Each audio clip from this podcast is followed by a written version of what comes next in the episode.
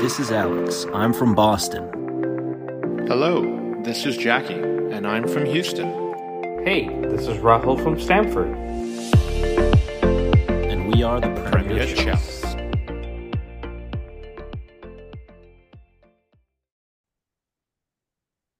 Hello, Chelsea fans, and welcome back to the Premier Chelsea. It's getting close to the end of the transfer window, and who better to give us updates than our friend Ben Jacobs? Ben, welcome back. How have you been? I'm good. How are you both?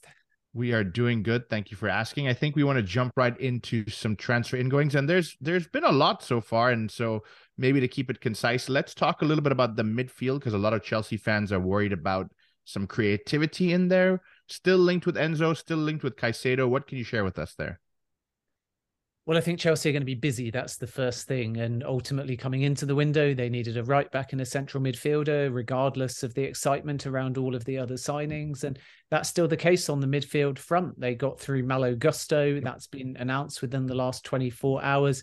Excellent young prospect, good long term cover and competition for Reece James. It's not a given that he's only a backup and quite a versatile player as well. So very exciting signing for Chelsea. They had to cave on loaning him back to Lyon until the end of the season and also pay a total package of 35 million euros, which is somewhere close to the top end of their own valuation, but very pleased with that investment. And from Lyon's point of view, good business for them as well. So now it's a mad scramble for a midfielder if they can get one. And I don't think we're going to see any urgency or panic. I think they'll have some targets in mind, maybe even a surprise or two if they're unsuccessful with the two names that you've mentioned. And then come summer, if they need to return to a name or pivot in a different direction, they will. And this is the beauty of the January window that, yes, they've spent a lot, but they've got ahead of the market. And as a consequence, if they do add a marquee midfielder now, and it is still an if at the time of recording, then they move into the summer, maybe needing another midfielder, possibly depending on outgoings, looking at the striker situation and bringing on board a goalkeeper as well. But there's not as much to do. And this is the point of the project, really, that they've spent a lot now.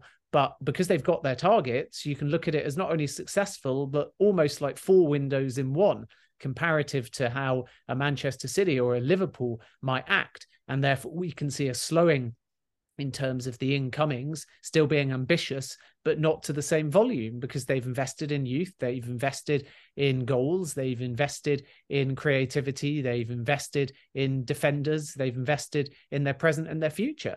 So then when they get to summer, there won't quite be the same scramble because now you can start to see on the football side, at least, what direction the project's moving in. So with Enzo Fernandez specifically, we have to be very careful, first of all, to point out that we are recording at the moment on a Sunday in the afternoon and things change very quickly because this isn't early in the window this isn't a summer window so therefore as we try and work out direction of travel we must make it clear that there will for many players be meetings both direct and through intermediaries and clubs change their mind all the time but with Enzo Fernandez, we know that he was a top target at the beginning of the window. We know, as I've reported many times, that Chelsea took a low ball approach comparative to the release clause. And we know as of last week, when there was some relatively secret contact between the two clubs, that Chelsea still reiterated that they didn't want to trigger the release clause. Now, on that point, Chelsea are always going to say they're not going to trigger a release clause because if they intimate to anybody that that might be something they do, then Benfica will just sit back, have a cup of tea, wait for the last few hours of the window, and then let them trigger the release clause. So there's a tactical element here at play. But it is worth pointing out that that has always been consistently what's been intimated from the club. Then reports have come out in the last 24 hours that they're trying player swaps. We know Todd Boehly likes that. And on top of that, there is a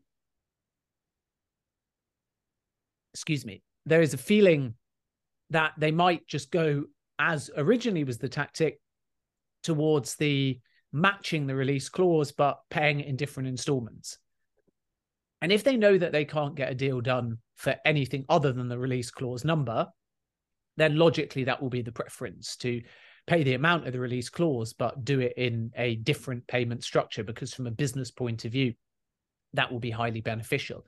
And at the back of their mind with all of this will also be the urgency of wanting a midfielder and potentially even thinking about that rule change to FFP, which is likely to come in in the summer. Because if you're going to sign Enzo Fernandez and you're going to have to fork out that kind of money, pushing for it now, but being able to offset it over a longer period on your books versus maybe not being able to do that over the summer could also be a consideration as well. And this is why there's so many moving parts. So we have to be very careful because at the time of recording, it's not one of those, as we thought earlier in the window, close deals or done deals. It's not there yet. But I expect this one to move if Chelsea proceed a lot quicker than Moises Caicedo. Both are obviously going to be quick because there's only two days in the window, but it's worth pointing out that Benfica on the final day of the window have got a league match away from home and that actually kicks off ironically at 9.15 uk which means that it will finish at about 11.15 uk which is 15 minutes after the deadline. So everyone at the benfica end will either want to take the player to the game or know that he's outgoing probably by close of play tomorrow. So therefore if there is to be movement on enzo fernandez brace yourself for a dramatic 24 hours. Right now and again i stress at the time of recording because people will listen to this over the next 24 hours. So we have to be very careful. Right now, we know Chelsea have never given up on Enzo Fernandez. They've never said it's definitely over. They've always assessed the movement of the market. They've always assessed the tactics behind delaying. And sometimes people ask me why Chelsea not doing anything, and inaction can be action because you can sweat out a selling club. So all I can really tell you at this point is that Chelsea haven't gone away as I've reported consistently for the last really two weeks, there's always that possibility, never been denied that Chelsea might come back in. And there has been a feeling in the last 24 hours that they are seriously considering doing something in a formal sense. And now we have to wait and see, because again, you can be intimating that to get ahead and some tactical advantage on the Caicedo price or vice versa. You can enter the race for Caicedo in order to make Benfica sweat. But I think the difference is that Benfica are at heart a selling club. They're going to get nowhere near the release clause, however that's paid in the summer. The player wants the move. And of course, you've got an agent in the middle as well who's all about doing these kind of deals. So there's definitely still a chance with Enzo Fernandez. We now have to wait and see how it develops over the next hours and day. But I think we're talking day if there's no breakthrough, if there's no move, if there's nothing concrete, if there's nothing formal in the next 24 hours, I think that Chelsea will realize that that one isn't going to happen. So watch this space into probably Monday afternoon at the latest. And obviously, if I can bring you any development on that, I will. But at the time we're recording, Chelsea very coy on the situation as they were last week as well. With Moises Caicedo, we know that Chelsea have already in the last week or so little bit longer actually, made a bid.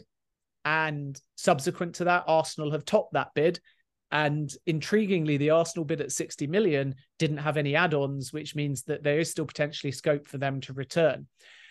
And Brighton have had a very mixed stance on this. They've been forceful in saying the player's not for sale. They've gone directly to Arsenal and told them that no offers are welcomed but they'll keep a number to themselves. And as I've reported, not recently, but consistently since the middle of December, that number's about 75 million.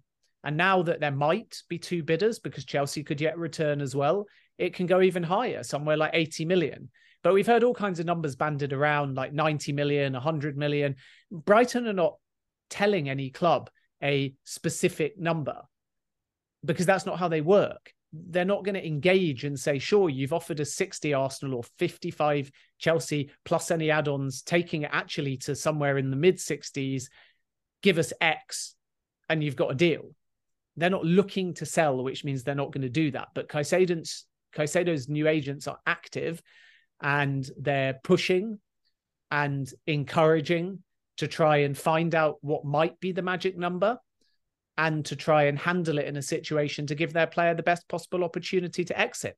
And this was the big surprise with Caicedo, really, because all intimations at the player end, all intimations at the Brighton end, all intimations at Chelsea's end when they first bid, and now from Arsenal have been that he's not going to kick up a fuss. He's not going to stir the pot And then suddenly the new agents come in and there's a statement. So we can read into that what we like. And all we can do as journalists is report what multiple sources said before the new agents came in versus the statement after.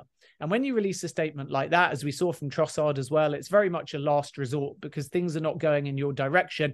And you're putting out a public message, which is as good as handing in a transfer request. And now we have to wait and see whether Brighton cave to that in any way and realize they have to get a deal done.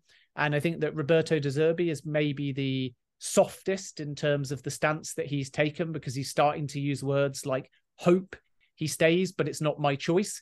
And Chelsea fans may remember Brendan Rodgers going for not for sale to maybe not for sale to probably not for sale to it's out of my control to it's up to the board to ultimately it's the kind of thing when the player doesn't want to play for you that you've got no choice but to sell. And I think that De Zerbi's language is filtering into that direction, but time is running out. So I think Arsenal are probably ahead of Chelsea on that one at this point, but there's a lot of twists still to come in this window.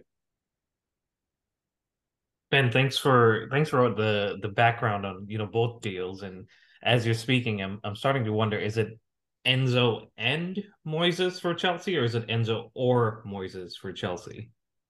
Oh, I mean, it's definitely one or the other. That's not to say, by the way, that you wouldn't go for one in the summer if you got one now, if they were still on the market. But to think about Chelsea in the last two days of the window, dropping, let's just call it 105 million because that is the release clause. But obviously, we know that Chelsea's actual offer was lower than that, but there was some verbal discussions that irritated Benfica, implying that Chelsea might go higher. And then Moises Caicedo about, let's just call it 75 million. So before you know it, you're spending 180 million pounds in the last 48 hours of the window. And Todd Boehly's been ambitious. Todd Boehly's spent a ton of money. Todd Boehly's bought for the now and for the future. But to think in 48 hours they're somehow going to pull off Enzo and Caicedo would be dreamland. If they do it, they'll have had the greatest ever window in the club's history, in my opinion. Even if they get one, it won't be far off the greatest window.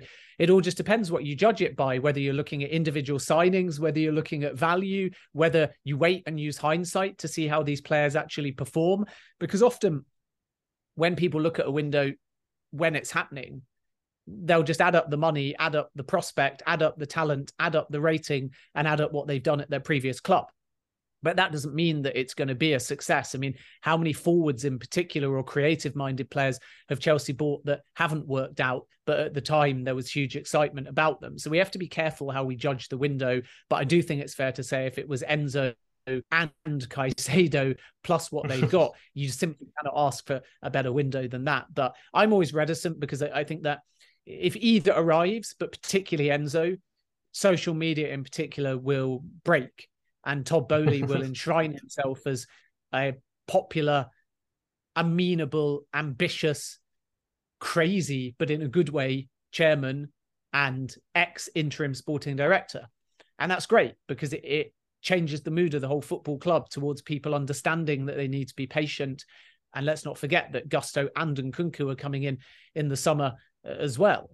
But again, it's not only about the money spent and it's not only about the collective names, because you can find that one of the ones we're not talking about as much, Badiashile, will be a good example, might end up being a star player for many years to come. You might find that another one like Joao Felix, even though they might find a way to buy him, goes back. You might find that Mudryk doesn't live up to his rep- reputation. So it's all about how we judge the window. You know, if it's only on the finance, if it's only on the ambition, and if they get in a midfielder, it's an astonishing window, especially for a January. They'll have got a summer window out of a January, having already done a lot of active business last summer. They'll have learned some lessons about last summer. They'll have given Graham Potter the best possible opportunity to succeed in the long term project. And they'll have shown with their back to back windows of Abramovich like spending that they mean business and they'll have shaken up the market.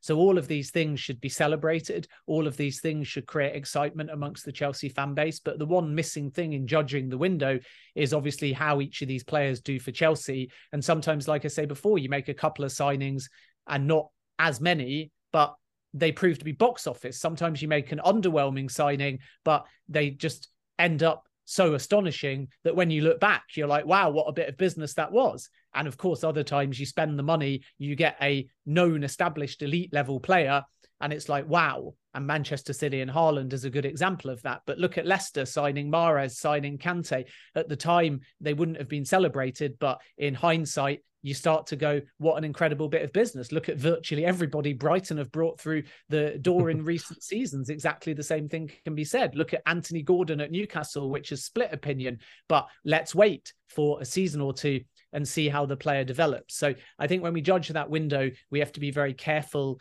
uh, about what criteria we use to judge the window. But absolutely, categorically, was it to be the almost impossible scenario of Caicedo and Enzo Fernandez somehow coming in in the next 48 hours, then I think the whole of the football world has to stand up and uh, hand Todd Boehly a round of applause and an apology because let's not forget he's been caricatured, he's been derided at times, and it's quite clear from window to window that he's learned some lessons that Chelsea's recruitment team, both new and old, have learned some lessons, and that the kind of targets they've gone for in January, in some ways, are very different to the summer ones. But even where there's overlap in terms of youth or potential, they've had a changed approach to the negotiations. They've got business done early in the window. They've lined up business for the summer. They've been prepared to spend big to get ahead of the market. They've handed out long term contracts to try and shake up the market. So this is a different approach to say Zakaria scramble last day of the window, Aubameyang specifically for Thomas Tuchel, Sterling, which was uh, I still think a really good signing, but not to the same profile as the younger players that they've brought in for the future in different positions. And in the gap, let's not forget, between windows, they've renewed Reece James, they've given Armando Broja a new contract, they're negotiating, and they've made progress with N'Golo Kante. They will still talk at least to Jorginho, even that one is more pessimistic. And they have been able to put on hold the Mason Mount talks, but when they continue, that will still be a priority as well. So they've covered a lot of ground, is what I'm saying. And that's not just in the window, it's before the window. And therefore, once the window shuts, it, it, might not actually be as enthralling and as exciting. This is not the norm. So, come summer, it might be more about outgoings. It might be more about stability. It might be more about getting other business operational needs done, like internal recruitment, stadium redevelopment, building the multi club model. There'll still, of course, be some signings, but, you know, this really isn't how Chelsea will do every single window, which again is what makes it in a January so dramatic. Yeah, it, it absolutely has been dramatic, like you said, Ben. And I'm kind of used to waking up and seeing a new player join the club every other day. Um, yeah. But jokes aside, no, I definitely think, I mean, in me- recent memory, I feel like this might be one of the best January or, or most active January windows for Chelsea uh, between, you know, the Roman era and the new era. So look, as Chelsea fans, we're we're happy with the ambition we're seeing. We're happy with the young players coming in, but also the likes of Mudryk, uh, who can go on and be, become a household name. Uh, but it comes down to, and we've seen the memes on, online. Uh, we can't have a squad of forty players that are available to Graham Potter, right? So you mentioned outgoings in the summer, but we still have two days left, and we spoke about incomings. But are you hearing of any outgoings in the next two days? I mean, I know Ziyech, it might be one. Pulisic if he was still fit. Um, but any others within the squad that may look around and say, you know what, I think my time might be up here. I think the one to watch is Conor Gallagher. Probably Chelsea have always had mixed feelings on this because they've not desperately wanted to let him go. But if the right offer comes in, maybe around 35 or 40 million, they'll have a very serious decision to make. And then a lot of the clubs looking in midfield late on might prefer a loan. And then it's all about do you give them an obligation to buy, an option to buy? And is there any concern about potentially loaning out to a Premier League rival? Because when Manchester United and Newcastle inquired over the summer about Christian Pulisic, Todd Boehly didn't really want to give him to a Premier League rival. But I think it's fair to assume if they get in a midfielder uh, midfielders still could leave in the next two days, and Conor Gallagher on a loan, and then we have to determine if that's a loan with an option or an obligation could be very likely. And if the right numbers hit late in the window, maybe there is a chance of a deal that is just straight and permanent because deep down, if Chelsea stock that midfield, Gallagher might be one of the players that they would be prepared to let go. So he's one to watch. Nothing definitive, but Newcastle Crystal Palace have been tracking Conor Gallagher. For quite some time. And I think if they had their way, it would be a loan. But again, it's about whether it is a loan with an option or an obligation. So he's one to watch. And then, as you say, Ziyech is another to keep a close eye on. I think Ziyech will be used in conversations with players as Chelsea try and get total packages because they want to let some players go in that position, even though he had a great World Cup and has been getting game time. Chelsea know when everyone's fit they've got too many players in that type of position. And that's not only because everyone's a like for like player to Ziyech, it's because virtually everyone they've brought in is versatile too. So if you need them to cover in Ziyech's position, if that's not their number one choice, or vice versa, if you feel like Ziyech could be used with a bit more freedom or a bit more centrally, again, there's so many players in that position. And this is the beauty of who they've brought in, and in fairness, who they already had at the football club, that Graham Potter's got tactical versatility. He can play Havertz or Felix. He can play Havertz and Felix. Uh, Mudryk is obviously a left sided winger who loves to cut inside on the right foot, but he'll be developed over time, I think, into a more versatile player that relishes in certain situations or formations, having maybe a more central role to begin with. And that's the thing when you change and develop a player surrounded by quality, you want that movement. You don't want them to feel like they're always only wide. And Riyad Mahrez is a good example of that throughout his entire career. He's played in lots of different positions. And obviously, when we think about wingers in particular, really good wingers, we see them as stretching the field and starting out wide and then having that opportunity to either get to the byline or get crosses in or cut inside, at which point they can get a good angle to cross. They can be intricate around the box, or uh, of course, they can break into the box and start scoring goals. But if you look at the inverse of that, and you've got a player that's naturally accustomed to being wide, if they start a particular phase of play more central, then the natural inclination, unless they're right on the edge of the box, is that they could either be breaking with intricate play from central areas more directly. So therefore, defenders become worried about the middle of the park, but they've also got this lightning pace so they can sprint out wide. And if you start central and sprint out wide, it's much more of a surprise because there's two genuine options depending on the phase of play. And this again is a development area for someone like Mudryk, who's used to starting wide, used to receiving it wide, used to staying on the shoulder of a defender and using his pace. But if he floats in centrally, for example, anticipating a counter attack, then he's in a different position where potentially this is only from longer distances out. He can be running at central defenders. And that's where you often get more of a mismatch because fullbacks tend to be quick. So when Mudryk's up against a fullback, it may be an even race, even though he's got this incredible acceleration. But when he's up against a centre back, it can be hit and miss what the pace levels are. And it's a bit like basketball when you get a mismatch under the hoop. That's the kind of thing that you can manufacture.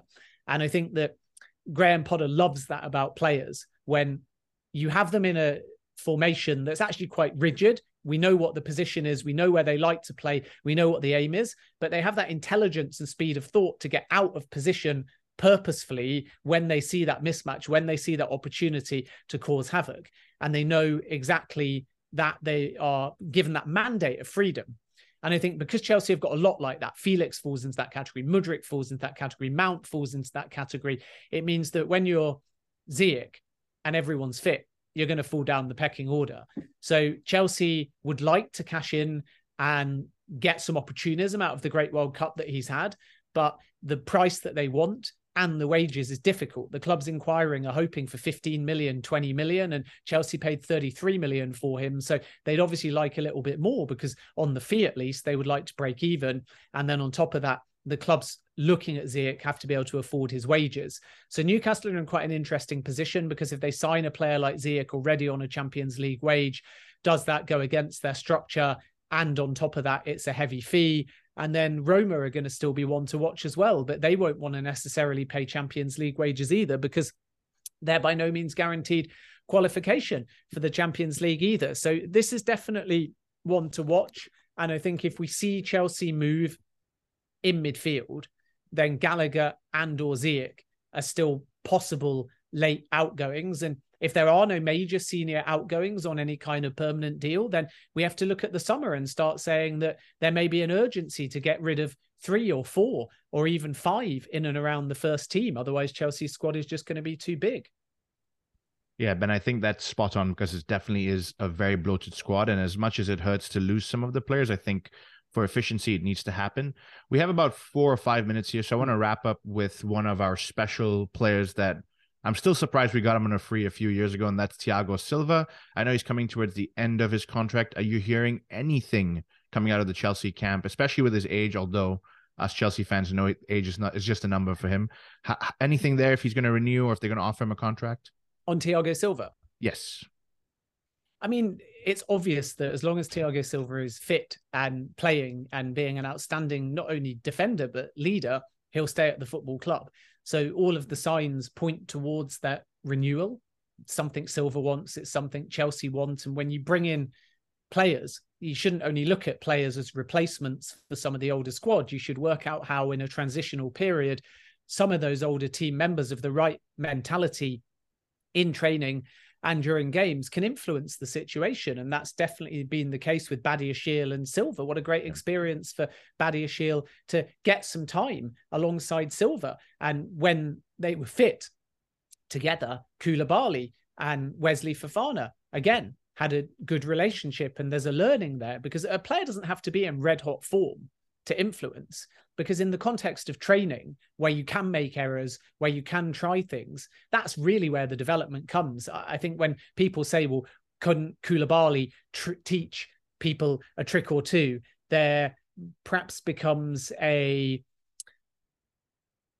feeling amongst the fan base that what's the relevance of a player that's becoming a bit error prone that's becoming a bit old but you only see them on a match day. Yeah. So what about the vast majority of their working week, which is in training together, where they can try things, different formations, different styles, where you can stop and start, where you can shout and scream a bit more, where you can pull a player in and out of position. And this is what Silva does. And this is what, from what I understand, Koulibaly has even been doing as well. So that is key to development is learning from people at their own peak that have been there and done that and chelsea are lucky because thiago silva is still playing like a peak player his family love it at chelsea the fan base love him and he offers that leadership. He's got this innate positional sense, which means that he doesn't need that extra bit of pace necessarily because he's always in the right place at the right time. And uh, because Chelsea are not scoring that many goals at the moment, they 100% need defenders that are in the right place at the right time because yeah. Wins are narrow at the moment, even in games that Chelsea have dominated. So Silva, I think, will sit down with the club and extend because there's a mutual willingness to do that. And the beauty of a shorter term deal is you don't necessarily need to worry about handing up wages for, you know, years and years and years to come. It's obvious because of Silva's age that it will just be a shorter term contract and thing comparative even to a Kante or a Jorginho or a Mason Mount. So everything on that's heading in the right direction. Everything on the Kante front is looking more positive than it was a few months ago. And obviously they'll have to wait and see once the window shuts if they can get a little bit closer to the terms that Mason Mount is looking for. And then of the others um, that we haven't mentioned, there's still Jorginho to at least talk with, and he's the most likely one, perhaps not to renew. And there's interest from Serie A there. And then away from that, they'll obviously also have to look at the futures of Pulisic, who we touched upon, who I still think would prefer a move to Serie A. And both Milan and possibly Juventus will look. And on top of that, there's the situation of the goalkeepers to resolve as well, because we haven't really seen a fit Mendy and a Kepa for a massive amount of time under Graham Potter. And therefore, does he have an absolute categorical number one? Because whoever becomes the number two will have a completely different perspective of the football club under Graham Potter. And Chelsea have kind of oscillated over the last sort of few months under Tuchel and under Potter, and Mendy's had game time, and obviously Mendy was the starter, and now Kepa's got his opportunity and has made some outstanding stops. So we have to wait and see because that will obviously determine if Mendy signs and does he walk into the team when fit again? Does Kepa stay in the team? But also Chelsea are looking at names like Rob Sanchez um, at Brighton, uh, which is one name to uh, put out there. And also, in addition to that, Another name that they really, really like um, at the moment is David Raya, Uh, and even Jordan Pickford will be on the market as well. And Tottenham, in particular, have been looking at him. And uh, who knows, Chelsea may go into the mix. But with Gaga Slonina being their long term, um, are they potentially, if both the goalkeepers that they've got at the moment in Kepa and Mendy don't want to stay, they're looking for a number two, or are they looking for a number one? And it reminds me of Newcastle when they brought in Nick Pope and Dubravka was still there to begin with.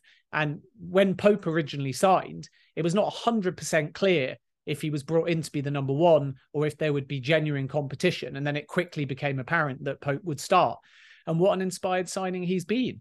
But you know, from Chelsea's point of view, if they sign a Raya, if they sign a Pickford, if they sign uh, Rob Sanchez, these are not goalkeepers that are going to want to come in and be a number two. So then you have to resolve the situations of Mendy and Kepa. And this is always the challenge with goalkeepers. And I'm surprised, as a complete aside, just to finish by going on a sort of high horse almost, that if you got five subs in a game now and you're winning that game, let's just say 3 0, why are you not bringing on a substitute goalkeeper more often? We saw it with Weverton, the third choice goalkeeper in Brazil at the World Cup, where he was brought on just as a token to get some minutes so everyone could be involved. But it's so lonely being a number two goalkeeper. And if you got five subs, and not every game do you need those five subs, and you're winning 3 0, um, why wouldn't you make more of a habit of bringing on your substitute goalkeeper for 10, 15 minutes and have the faith that they will uh, be able to secure a game where you've already got a healthy lead. It's different if you 1 0 or 2 0 up because there can be a rust element. There can be uh, a lot more errors from a goalkeeper because they're not running around, they're not warming up. So I understand that it can be quite difficult. But uh, coming back to what I said before, this is the American mentality of Todd Boehly, uh, away obviously from picking if his goalkeeper does or doesn't come on during a game because he has no say in that. But uh, if you look at how American sport works, uh, they have a warm up area for uh, pitchers and batters. So if you're going to come on and just pitch one inning, uh, you go off to the, the bullpen and you throw some balls. And I'm still staggered that football doesn't look at these little marginal gains. If I was building a new stadium tomorrow, then behind the home dugout, I would maybe under the tunnel, I would build a small square of grass. I would have a goal there, and I would allow my goalkeeper, if I knew he was coming in, to do 10 minutes before he comes in, taking shots. If I had a penalty shootout incoming in a match, I would allow my substitutes to run into the tunnel if I knew they were coming on and practice penalties. How many times have we seen a penalty shootout where a sub has come on? The first thing they've done is taken a penalty and they've missed it. And there's nothing in the rules that would stop you having a more elaborate warm up, but football is football and it's always just had footballers running along the track. And I just think that, you know, why are we not open? And I think Todd Boehly is to these more Americanized ideas where you can go behind the tunnel and actually take a few shots before you come on because then it it lends itself towards maybe a situation of more specialist footballers that you might try. And I know I'm just going on complete rant here. It's got nothing to do with Chelsea suddenly, but I just think it's really interesting. I was at the uh, World Cup game when England went out, and there was a last minute free kick that was almost too close to get up and over the wall. And I think off top of my head, it was Rashford that took it. And it wasn't too far over uh, the bar. But you can instantly tell if he was two yards further back, he'd have buried that in the top right hand corner. And then on the bench, you've got one of the best set piece takers from shorter distances and James Maddison, much more of a specialist getting around the wall or under the wall, where traditionally from that kind of distance, you've got a better chance of scoring. And he's never going to come on and only get to take that free kick. But again, imagine if there was a scenario where you said to James Maddison, listen, if we get a free kick in perhaps the last three, four minutes of the game, we are going to throw you on because we've got the capacity to do so. And all we want you to do, therefore, in the last 10 minutes is go somewhere and take 20 free kicks from 25 yards out or less. And if the eventuality comes and we get that free kick and we can even try and win that free kick, then what we will do is we will stop, we will bring you on, and we will let you take that free kick because, unlike anyone else on the pitch, you've just had 20 goes at it in the last 10 minutes, give or take. So that's a completely ridiculous left field, extreme, innovative thing. And I'm sure people will disagree with me, but I think that the whole point around a goalkeeper is that if you're going to keep Kepa and Mendy happy at the football club when they're both fit, then they need game time. And if you've got five subs, why can't they both feature in the same game if you're comfortably winning within that game? Ben, I think this is the the out of box thinking that Todd's trying to trying to bring in place. And uh, Todd, if you're listening, I know you you tend to join in and listen into some Chelsea content. So um, I think Ben has some great ideas, and and actually, you know what, it is something that would benefit the sport in general if we had a little more specialists, like you're saying, in certain scenarios. And um, with the goalkeeping situation, I I would love for us to be in a healthy lead at some point this season where we can get to you know make these subs. Uh, but at this point, I think as Chelsea fans, we'll just be happy with with some wins. Uh, but Ben, thanks very much for joining us, guys. You can catch Ben on Twitter. It's at Jacobs Ben um, for more content like this, as well as other uh, you know thoughts on on how the game can change over over time. And Ben, we'll catch you on the other side of the transfer window, and hopefully we'll be talking about Enzo and or Moises Caicedo uh, and maybe someone else. Like you said, there may be some surprises. But that wraps it up, guys. Thank you very much for listening. Uh, please continue to subscribe, like, and follow us at Premier Chelsea on all major podcast providers YouTube, Instagram, and Twitter. Uh, and we will be back with an episode later this week. But until then, stay safe and up to Chelsea. Hey guys, the Premier Chelsea is sponsored by Kickoff Coffee. They are a top quality artisanal roasted coffee in other words, they're Champions League winner and Premier League winner every single time. They deliver fresh bags directly to your home, so you don't have to go to a coffee shop and pick up something. And the best part about them is every bag gives back to soccer charities. 10% of the proceeds go to organizations that use soccer to promote youth social development in the underserved areas. Use our code TPCoffee15 to get 15% off your order. You can order at kickoffcoffeeco.com or check out the links on our social media. Thanks.